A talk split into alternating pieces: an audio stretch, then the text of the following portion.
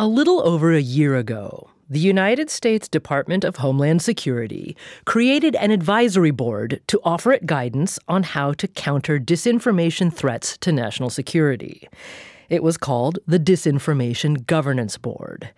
And from the moment the board was made public, Fox News and members of Congress who make regular appearances on Fox absolutely hated it. This year, the Biden administration planned to launch a disinformation board. now we're learning a lot more about what they plan to do, and in fact, have done to censor the speech of American citizens is something that sounds surreal. We can't believe that it would have come to this. It's effectively a, a, ministry of truth. It's it's dystopian in its design. They've been pressuring private companies and really colluding with them to censor domestic speech, to censor American citizens' political speech on everything from COVID to mask mandates to CRT to the war in Ukraine, all of it. Nina Jankowicz was one of the biggest perpetrators and purveyors of disinformation in the entire country. Nina Jankowicz. She's one of the nation's leading experts on how disinformation corrodes democracies.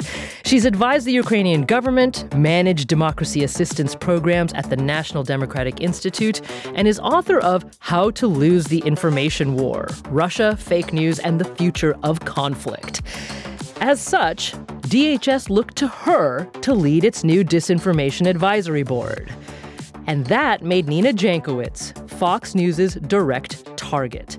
Again and again and again.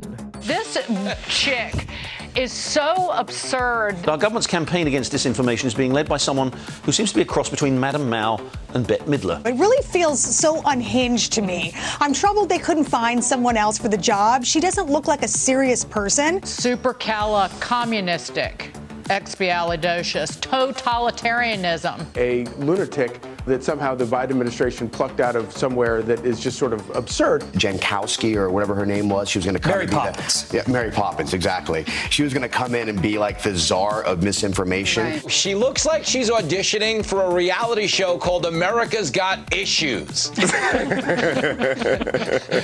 what a fart party. These TikTok videos are embarrassing to say the least. It's barf worthy. She's supposed to head a government agency. I am embarrassed for her. The constant personal attacks by Fox News oozed into social media. And then the attacks on her family started doxing, death threats. Just three weeks after her appointment, the Biden administration put a pause on the DHS's disinformation board. The toxicity was too much. Jankowicz resigned. Fox News gloated. You know the disinformation czar she got booted this week. Yeah. Well, now she's running around town complaining. She says that she's been killed by disinformation and that she's now under all sorts of threats. Do you, do you feel sorry for the disinformation czaress? I confess I don't. She was the chief of spreading disinformation and misinformation, outright lies, and now she's the victim? She can dish it, but she can't take it. She got a couple mean tweets. This is On Point. I'm Meghna Chakrabarti. Nina Jankowicz represents a unique case study in how disinformation spreads like political poison. She's not only the disinformation expert who got attacked by a disinformation campaign, her story shows clearly how those campaigns can directly impact policies and how a government operates. But could Nina Jankowicz also be an example of how to tame the disinfo beast? Because, like Dominion Voting Systems, the company which brought a massive defamation lawsuit against Fox News, Nina Jankowicz is also now suing Fox. And she joins us today. Nina, welcome back to the show. Hi, Meghna. Great to be with you. So, there was something buried in the tape that we played of all those uh, Fox News attacks on you, which I'd like you to explain. The Mary Poppins reference. What was that all about? Well, Meghna, I uh, in in a past life used to do a lot of musical theater, and bef- long before I, I was appointed to the uh, the Biden administration to lead the Disinformation Governance Board, I tried to reach out to younger people, to different audiences on a, all sorts of social media platforms, including TikTok, and I made a parody video of supercalifragilisticexpialidocious about information laundering, which is when disinformation's origins are obscured. Um, either you know, through the mainstream media or sometimes a foreign government will plant stories within influencers or things like that. So I was trying to explain this during COVID. I made a silly video, one that was, you know, intentionally self deprecating. Um, I've written parody songs like this all my life. And the, the video did moderately well. It, it had, I think, a, a couple of thousand views on TikTok. It, it did a little bit better on Twitter. But the right wing went absolutely ballistic about this video. The idea that somebody like me could have uh, a sense of humor or, uh, you know, hobbies to engage in just made them, uh, uh you know, just lose their minds, apparently. Um, and I just want to state for the record that I'm still proud of that video. I wouldn't have taken that video back. And I don't think having hobbies or a sense of humor or being earnest about something is, is disqualifying for any sort of job. And by the way, everything in that video, uh, you know, even though it was rhyming and silly, uh, was factual. It was about how information laundering works in today's information ecosystem. Mm-hmm. Um, so if you want, you can go watch it. But uh, Fox News played it hundreds of times in order to try to embarrass me out of my job. Right. And so, in fact, I mean, you say that uh, during the period of this this onslaught, that you'd been featured in more than 250 broadcast segments on Fox, and hosts and guests guests repeated. Uh, uh, false false information about you more than 400 times. Uh, so, I mean, but at what point when all this began, and it began right after the Biden administration made public about the DHS disinformation board, at what point did you realize that this wasn't just like a 24 hour news cycle thing, that it was a major campaign against you? Yeah, well, I, there were a couple of you know different waves of it. I, I, I initially thought you know perhaps this will die down over the weekend. Um, we had announced the board on a Wednesday and thought that perhaps by Monday things would would die down, but Fox just kept harping on me. And I think, um, you know, it shows how beneficial a strategy like this is for their bottom line. Um, picking a main character, a villain, if you will, and just reminding the audience of them again and again, um, contriving these narratives that I had committed treason uh, because it gets their viewers enraged, which keeps them engaged, right?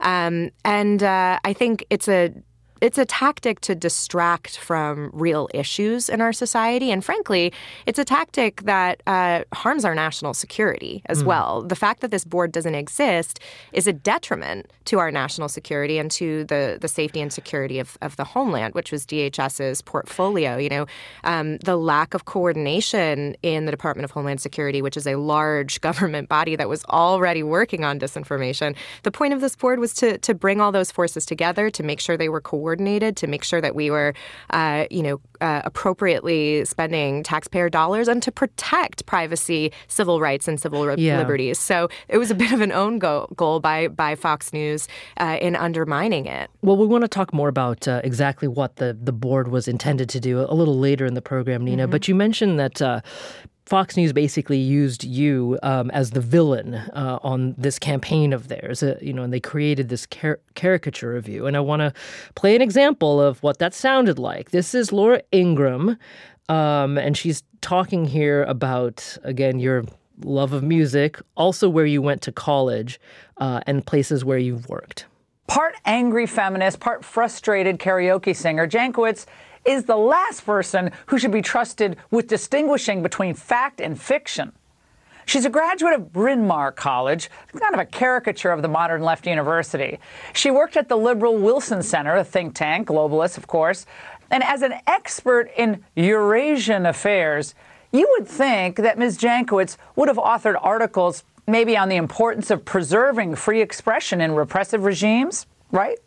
Well, not quite. But she did publish this gem Malign Creativity How Gender, Sex, and Lies Are Weaponized Against Women Online. Oh, can't wait to read that.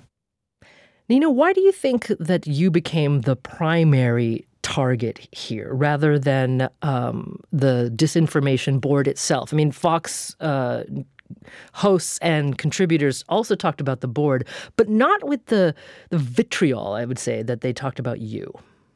Well, Meghna, I think it's easier to be angrier at a person than it is to be angry at a, an inanimate board about which you have no information, right? So they were filling the vacuum with uh, with stories that were completely made up about me. And at the time, I should also mention, you know, not only have I, I lived this authentic life online, I've I've basically grown up on the internet. I am, you know, a proud millennial.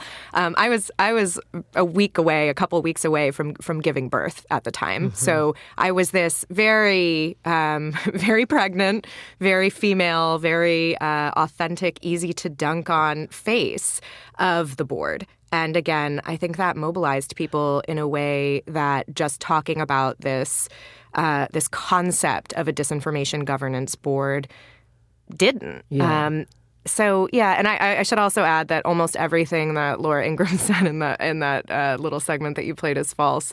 Uh, the Wilson Center is not liberal; it is proudly nonpartisan. And while I was there, I advised you know Republicans and Democrats in Congress about disinformation. Uh, it, she she talked about uh, my paper "Malign Creativity," which looks at how uh, how gendered abuse is used against women, uh, both in uh, the domestic situation and, and foreign politics. Well, you know, I also did author a paper on free expression at the Wilson Center. It's called Freedom and Fakes, and she can find it on the Wilson Center website. So either her producers did a bad job, or more likely, you know, I think uh, these folks are clearly leaving out facts that go against their narrative in order to again paint this picture of me as uh, as the villain of this fake story about censorship in the United States. Mm. Well, we've just got a few seconds before our first break, Nina. I mean, this wasn't the first time you were trolled or abused online, but how is this? Uh, I mean, once the the social media uh, response followed the Fox News onslaught, how is that different from previous times you've been attacked?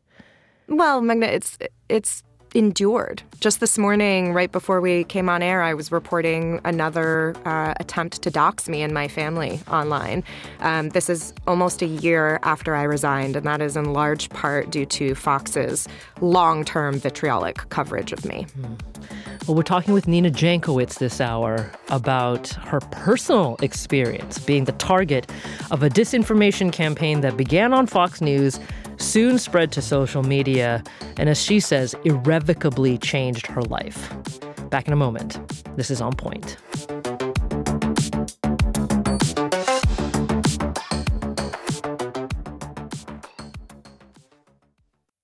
Support for the On Point podcast comes from Indeed. We're driven by the search for better, but when it comes to hiring, the best way to search for a candidate isn't to search at all. Don't search, match with Indeed. Ditch the busy work and use Indeed for scheduling, screening, and messaging so you can connect with candidates faster.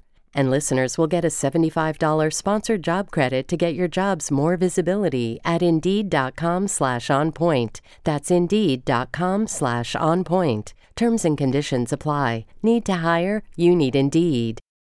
The world's clean energy future relies on ancient elements still in the ground. Without mining, there will not be a clean energy transition. But pulling them out of the ground comes at an environmental and human cost. Mining is intrusive, but the results are the building blocks for products that we use every single day. I'm Meghna Chakrabarti. Join me for Elements of Energy Mining for a Green Future. Five consecutive episodes right here, so make sure you're following this podcast.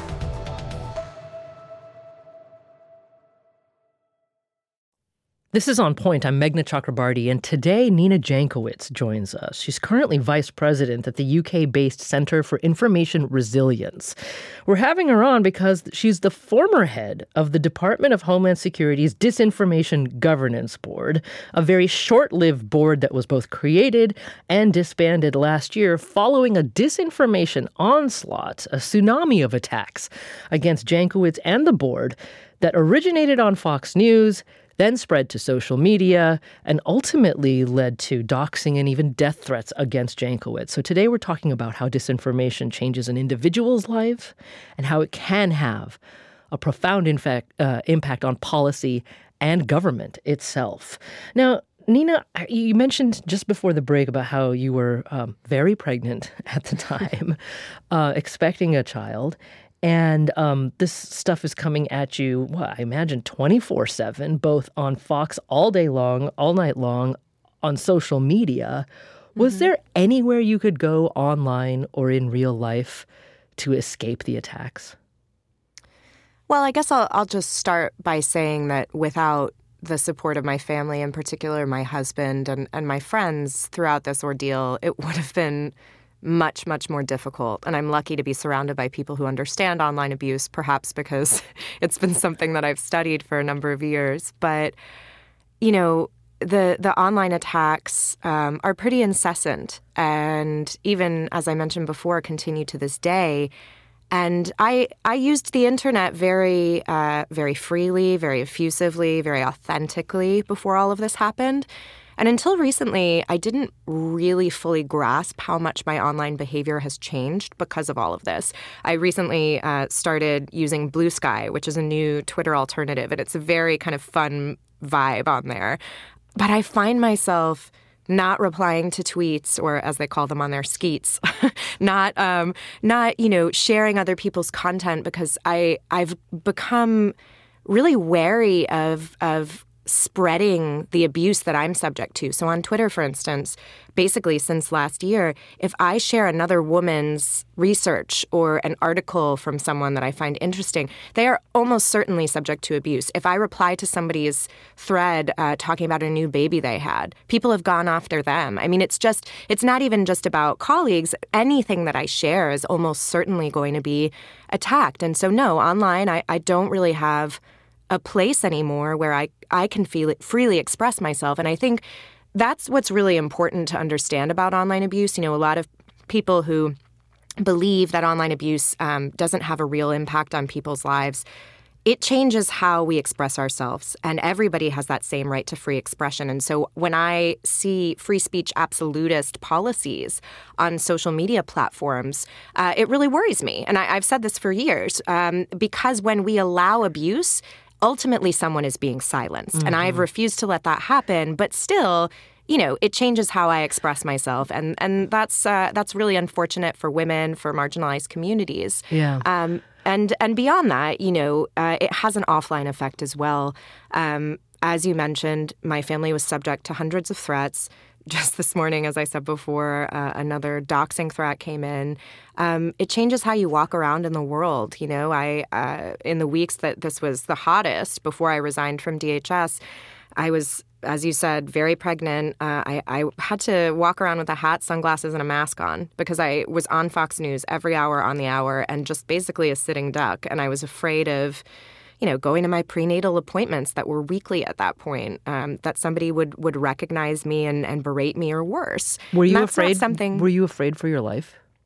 Yeah, I mean, I, I had asked DHS for protection um, because I was going back and forth to the office. I had hired a private security consultant who uh, advised me to not go to coffee shops, not get gas alone, and even advised my husband and I to leave our house just weeks uh, before I was due to give birth because uh, our address had been released online and there were credible threats of people, you know, putting my face on improvised munitions handbooks and saying, like, this is our hill to die on. This is our 1776 moment. I mean, how can you not be afraid in the climate that our country is in right now where we've seen armed protesters become violent at at you know the insurrection on January 6th and, and many other examples it's it's hard not to be scared especially when you're um, you know carrying a life and and about to bring a new baby into the world do you, why are you still um, courageous enough to speak out now? Because I don't think you don't. You're not describing the risks as having completely abated.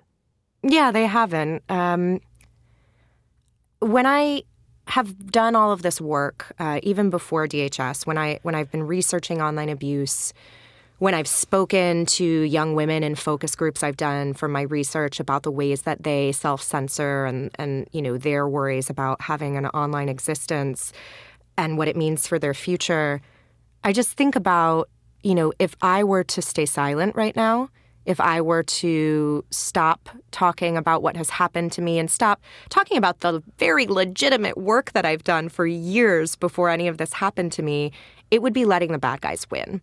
It would be saying, okay, you win. This sort of abuse campaign works, and I'm just going to stay at home and be quiet, and I'm not going to put my work out there. I'm not going to put myself out there and that breaks my heart. I don't I don't want to send a message to young women and frankly all women around the world uh, and in the, in the United States to say that this sort of thing is effective. It's not effective. It has made me very tired. Uh, but, you know, unfortunately for the folks who have attacked me, they've picked a very resilient person. And I'm going to continue to stand up for the truth and to stand up against this sort of behavior, which I don't think belongs anywhere, but especially in the United mm. States of America. Well, let's talk a little bit about um, some of the specific uh, claims that Fox News, and again, I want to emphasize that it began on Fox and then moved to social media, right? The disinformation campaign. And then some of the assertions were picked up by members of Congress. We're going to talk about mm-hmm. that in, in a minute here. But um, let's listen to a little bit about how Fox described the DHS's uh, disinformation Governance Board. This is Charlie Kirk, conservative activist and founder of Turning Point USA. They uh, advocate for conservative causes on college campuses. And here's what he said about the board uh, and about you on Fox News all Republicans on Capitol Hill, and quite frankly, Democrats too. You know, old style liberals, the liberals that used to populate the Democrat Party, should also be outraged about this and trying to get, to the bottom of it. You know, I think it's kind of interesting. There's sort of this uh, internal debate in Washington right now about whether or not this thing is the scariest thing that we've ever seen, or it's something totally ridiculous, uh, headed by a uh, lunatic uh, that somehow the Biden administration plucked out of somewhere that is just sort of absurd. So, Nina, specifically and briefly, if you could, what was the Disinformation Board tasked to do? Right. The Disinformation Governance Board, although it had a scary sounding name that I did not choose, was tasked with coordinating pre existing DHS efforts to counter disinformation. It had no operational authority, it had no budget, it had no full time staff other than myself. It was basically just bringing together the various DHS agencies uh, to respond to disinformation, dealing with things like uh, natural disasters, border security, and cybersecurity relating to election integrity. But the responses would be ostensibly what? basically just putting good information out there. So if somebody was trying to defraud Americans who are getting benefits after a natural disaster, we would uh, attempt to communicate in a way that uh, reached those Americans and, and responded to the bad you know, the bad information, the false information. I think everybody should want more information out there. It had nothing to do with censorship. It had nothing to do with arbitrating the truth. Um, and certainly, I wasn't going to be involved in any any effort like that. That is something that I have stood up again against uh, throughout my career in places like Russia, Belarus, and Ukraine. It's not something that I support, and I never would have taken a job that had anything to do with yeah. censorship. Well, I mean, we have a an example of a- analyzing the government's response right here with this case itself, right? Because mm. the hmm. Biden administration pushed back against Fox News's messaging. So, you know, the question is did the Biden administration do a good job in responding to the disinformation coming from Fox? Um, so, one thing that the administration did is they said, well, the Disinformation Governance Board only had an advisory role. And that also brought an onslaught from Fox. Here's Shannon Bream, host of Fox's Outnumbered, asking, well, if the board has no enforcement power, why does it even exist? What was the purpose of it? What functions was it going to perform? Because now we're told it was completely harmless and toothless. There was nothing to it. It was never going to do anything bad to anybody or make, you know, calls about what is true or false. So what was the point? So Nina, honestly, a- analyze the Biden administration's response here. Was their counter messaging effective? No, in short, it wasn't. Um, not only was the counter messaging not effective, but the way that the board was rolled out initially um, in kind of a short announcement in Politico Playbook, which is a Washington email newsletter, uh, that was, uh, you know, this paragraph was bereft of a lot of context it absolutely should and could have been communicated more transparently and effectively. And the guidance that I had given internally was unfortunately not heeded, both with the announcement and then after the announcement.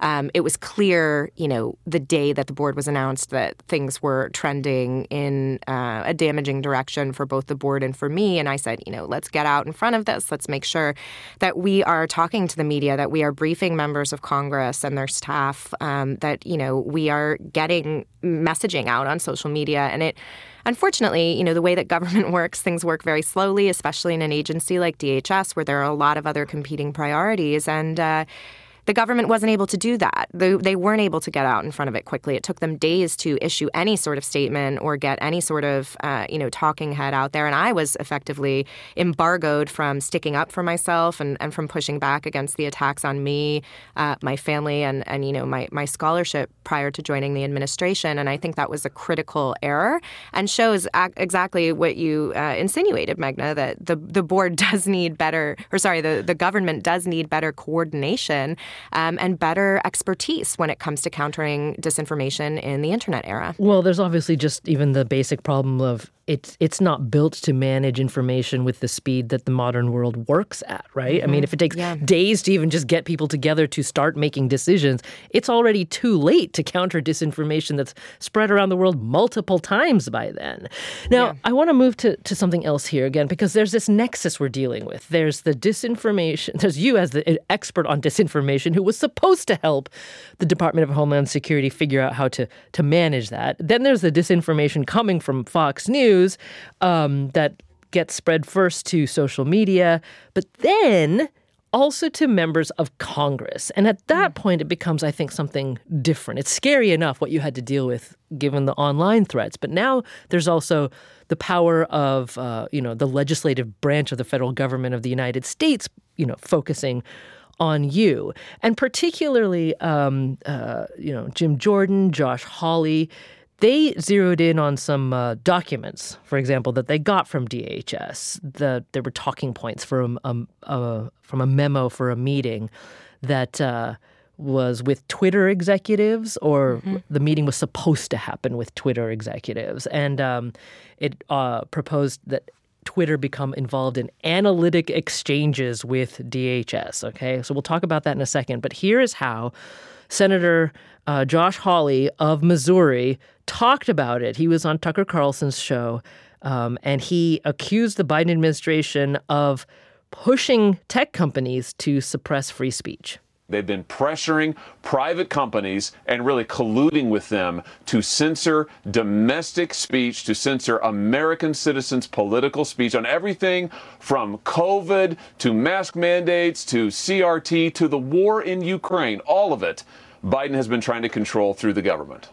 It just tells you the next time there's some national panic and you're required to believe something, it's almost certainly a lie. Nina, talk about this. Whew, there's a lot to unpack in that one. Um, so, I mean, okay, so the the the memo um, that is being referenced was for a meeting that never happened. It was for a meeting that was never even scheduled. It was, uh, you know, a memo in case uh, there was ever to be this meeting. Um, and again, it never happened, so it's moot. Um, but the idea, you know, that the board would be censoring individual Americans is just completely ridiculous. Uh, as we've seen from hearings recently, um, not only does the Biden administration communicate with social media companies. The Trump administration communicated with social media companies about content that they saw online. And this isn't, you know, threatening social media companies and saying you must take this down. It's saying, hey, we saw this piece of content that might violate your terms of service, right? Um, and saying you you should perhaps be aware of this. But in our case, uh, all we would be doing, or w- we're planning to do, and again, none of this ever happened, uh, was to say, here are some trends that we're seeing online. You know, here are the ways that uh, human smugglers are lying to individuals who are attempting to uh, illegally immigrate to the United States. Um, here's here's the information about that that you should be aware of. Um, and also, you know, we know from 2016 that Twitter, that Facebook had information about election interference before the government did. Um, this is just facilitating a flow of that information. It's not about censorship at all. And uh, and frankly, you know, all the things that Senator Hawley was pointing to in those remarks aren't things things that DHS would have had purview over anyway. Mm. So uh, a lot of a, a tempest in a teapot there. Well, uh, I will note that it is Congress's job to, um, you know, to keep the executive in check. It's one of the constitutional Absolutely. checks and balances. Um, but also, let me ask you: Is there? You're saying there's no credence at all that there to their assertion that there was a potential threat to speech here. But part of what makes disinformation so difficult to stop is that these campaigns can gain velocity because people start sharing and retweeting. Mm-hmm. Because at least a kernel of the original piece of disinformation reflects their actual beliefs. And of course, mm-hmm. it's not illegal to believe things or even to write and share most things that, that you mm-hmm. believe. So, um, isn't, in order to fight that, isn't there at least some risk to speech? You know, I have always maintained that removing speech is not the answer to countering disinformation. Um, all of my work has focused on the importance of equipping people with the tools they need to navigate today's information environment so that they can assess information on their own.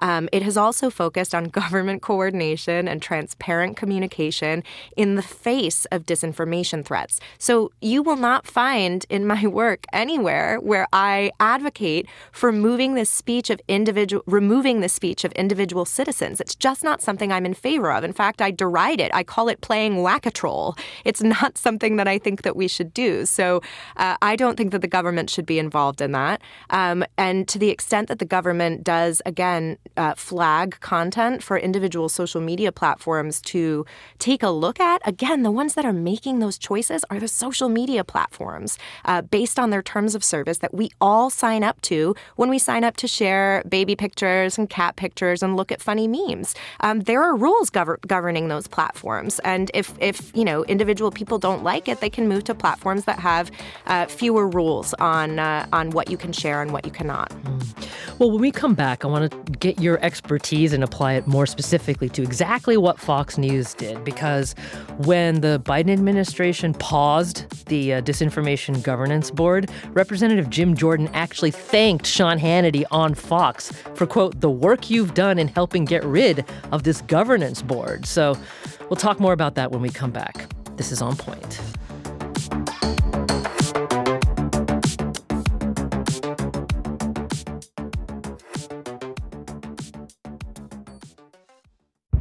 Did you kill Marlene Johnson? I think you're one of the first people to have actually asked. From WBUR and ZSP Media, this is Beyond All Repair, a new podcast about an unsolved murder that will leave you questioning everything. Somebody should be in jail for murdering my sister. A woman who's never been believed. As long as they think I have done this, then they're not looking for who actually did this. And that's what makes it a cold case. No, it's a botched case. And a search for the truth, once and for all. Wow, it just gets more interesting. Beyond All Repair. Listen and follow wherever you get your podcasts. Be careful. You're digging in a place that's been very peaceful for a while. Do it anyway. Dig.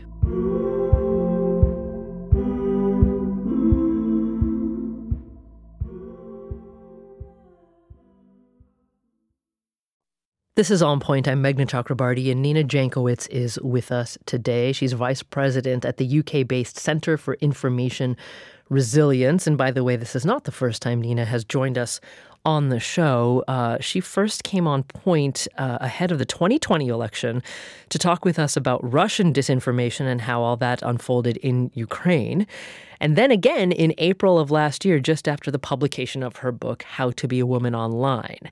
And we've got links to both of those conversations. They were really, really interesting. Um, those links are at onpointradio.com Org. And Nina is back with us today because she is the former head of the Department of Homeland Security's Disinformation Governance Board, the short lived board that was both created and disbanded last year following a disinformation campaign that began on Fox News. Moved to social media, uh, and then eventually turned into um, some investigations by members of Congress. And Nina, let me ask you: you were also uh, subpoenaed, I believe, by by Representative Jim Jordan's weaponization of government committee, uh, subpoenaed to testify. I believe uh, what was it in a closed hearing. Mm-hmm. First of all, what was that like, and can you tell us anything about it?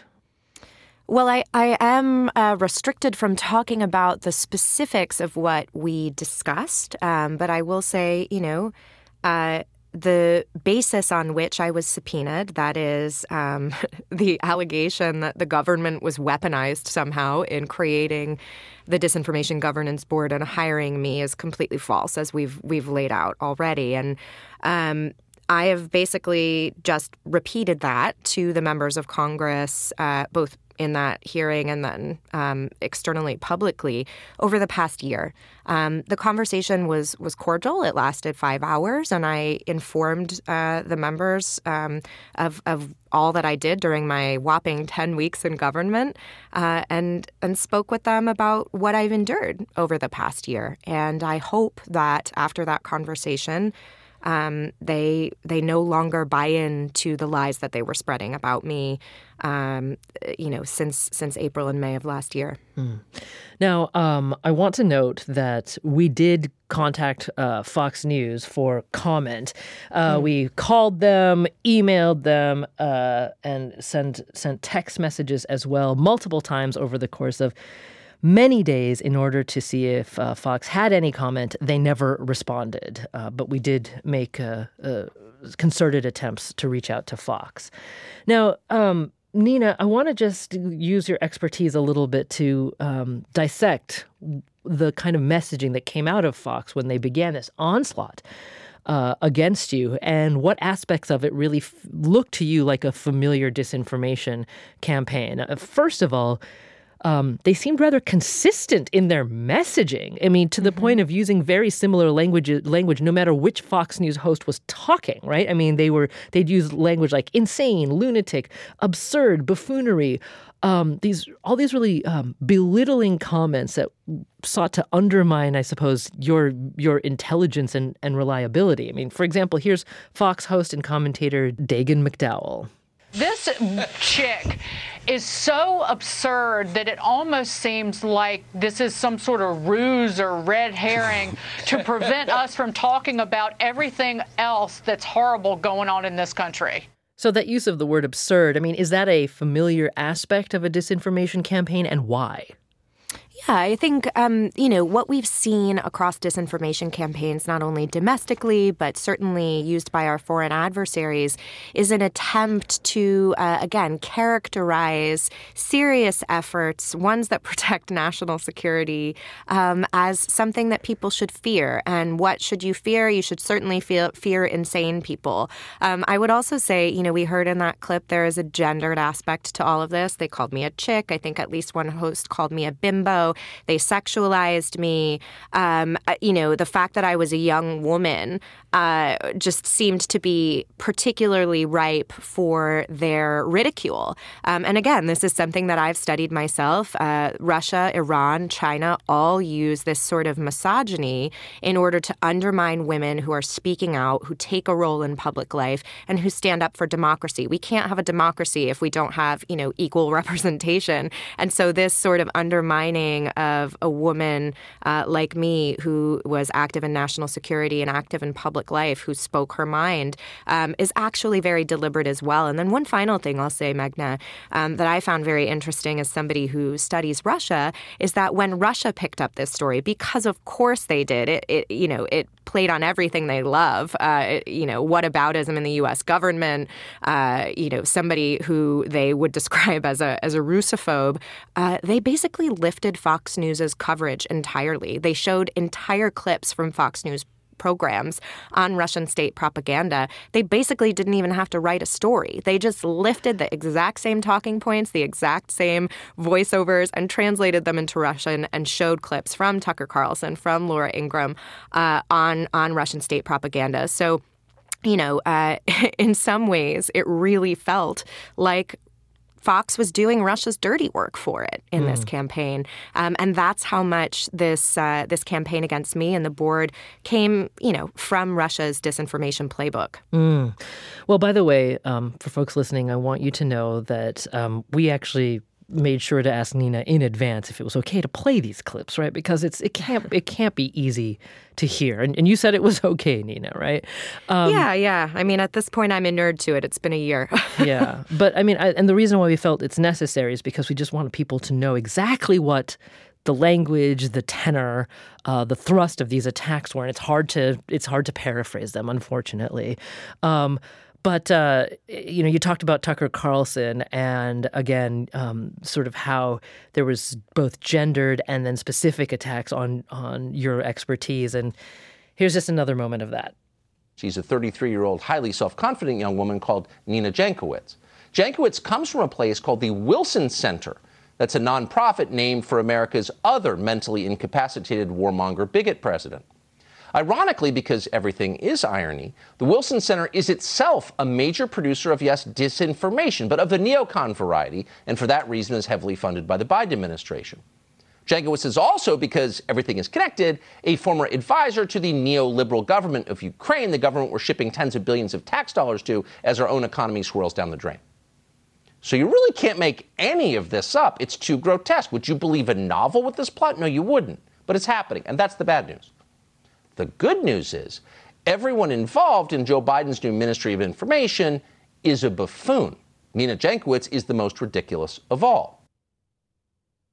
Sorry, Nina, I'm just pausing there because um, it's it's beyond insulting. Um, I mean, apparently, it's a crime for you to be a self-confident young woman. Um, yeah. Um, but I, the, the the thing is, is that um, it's bad enough that you had to endure all this, but then the ultimate uh, outcome of this disinformation campaign is that the Biden administration disbanded the Disinformation Governance Board from DHS. So, in choosing, and within weeks, by the way. Yeah. So, in choosing to do so, didn't the Biden administration just provide the perfect example that these campaigns work? Absolutely. Um, it was extremely disappointing to me that the administration could not mount a fulsome response to these absolutely baseless lies about the board and about the person they hired to run the board.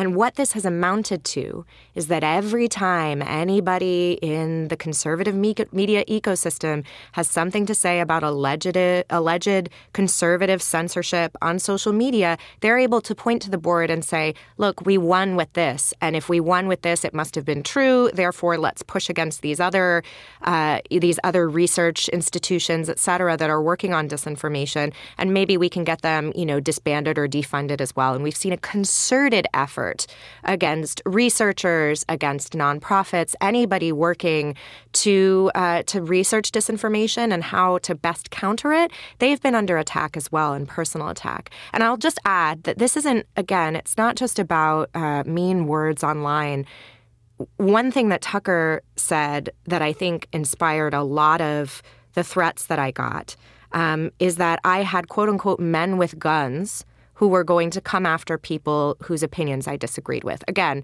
completely baseless. But this is what inspired people to send the violent threats. Things like Nina Jankowicz is perpetuating lies and treason and she will uh, pay the price. Um, hey, slut, quit your job before we destroy your life. Everything you've cared about, will, will, will ever cared about, will be taken from you. Um, I had a man uh, over the summer say that I should be tried for treason and hung until I'm dead. I mean, this sort of thing, this this narrative that I had committed treason against the American people. That was one of the the mm. damaging uh, narratives that Fox perpetuated even after I resigned. Uh, and and again, they mentioned me in most weeks in 2022, and that's ultimately uh, why I decided to sue Fox. It's not just, you know, that they were saying mean things about me, they were outright lying about me, my role, and things I had said and things that they alleged I was going to do. And all of this was was provably false. Mm. Now, uh, I should say that um, uh, I believe in a robust defense of speech, right? And that that it's it, that's a that's a challenging path to navigate in the in the mm-hmm. 21st century. So I want to acknowledge the you know the nuances and subtleties around that. But ultimately, we've also talked about I mean, you have come on the show several times in the past as I noted earlier to talk about how disinformation does constitute a major threat uh, to democracy and um, sort of even the the governance of a nation in in the 21st century. So, I mean, did the Biden administration what did they tell you about their justification for uh, disbanding the board? They gave me very little justification. Um, you know, the the board was put under review by the Homeland Security Advisory Commission, um, and I was notified that this review would be taking place over the summer last year, and that's when I was going to be on maternity leave. I was given the option to stay in government as a policy advisor um, in DHS, uh, and I just I looked at the way the Biden administration had responded or frankly, the, the lack of response. And I just felt that I could do better and more impactful work outside of government. And so I took the decision to leave, hoping that the attacks on me and my family would stop. And when they didn't stop, after months and months and months and months, again, eventually, this is the decision that I came to that the best way for me in my personal capacity to defend American democracy was to attempt to, uh, you know, to help um, us get back to the truth in making Fox face justice for their attacks on individuals. You know, in the Dominion case, uh, what we saw was a company with, you know, uh, venture capital funding behind it going up against one of these enormous media corporations like Fox. Fox and other media entities defame individuals like me on a daily basis. I am far from the only person this has happened to. Uh, you know, you can talk about Ruby Freeman and Ray Epps, others who they've lied about. Um, and it is very, very difficult for an individual like me to bring a case like this. I did not take this decision lightly for exactly the reasons you said, Meghna, because of uh, how highly I esteem free expression. But I also believe that campaigns like this do not have a place in American democracy, and you should not be able to lie about an individual uh, ad nauseum just because it is difficult to bring a case like this. So uh, that's the decision that I made. And again, if it had just been coverage of me, if it had just been coverage of the board, if it had even just been insults or them playing my TikTok over and over, whatever, you know, I, I've got a thick skin, as I think, I hope is coming across in this interview.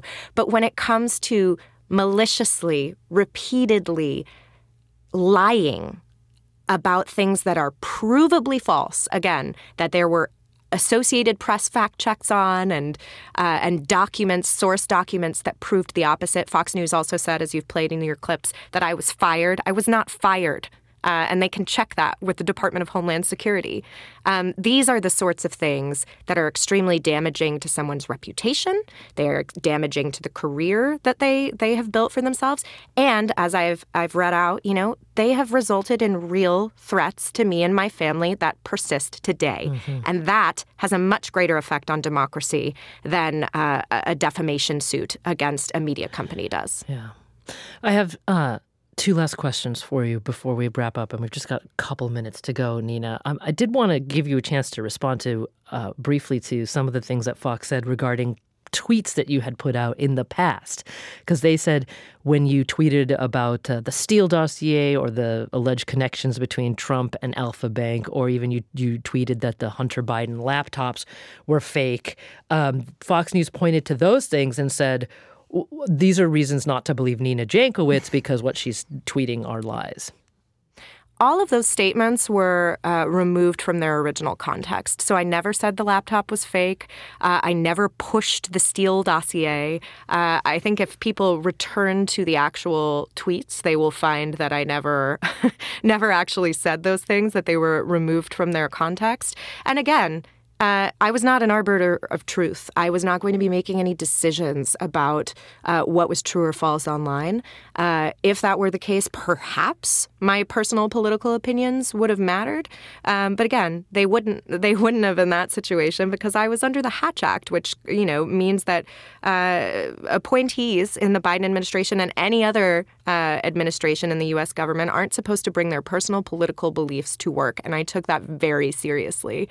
Um, so again, return to the original statements. I think you'll find that uh, they they hold no water, and also, um, you know, they represent a very very small.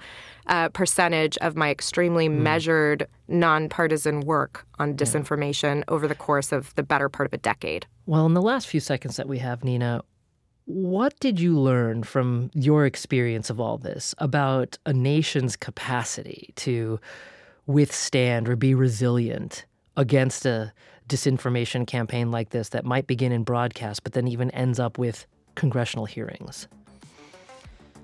You know, I'm pretty pessimistic, Meghna, about where we are as a nation in countering disinformation. And I'll just end by saying that disinformation is a democratic threat, not a partisan one. Just because it comes from one party today doesn't mean that it's not going to come from the other uh, tomorrow. And so we all need to stand up against these sort of lies, no matter what your political party is, no matter what, you know, uh, political inclination you have. This is a threat to democracy.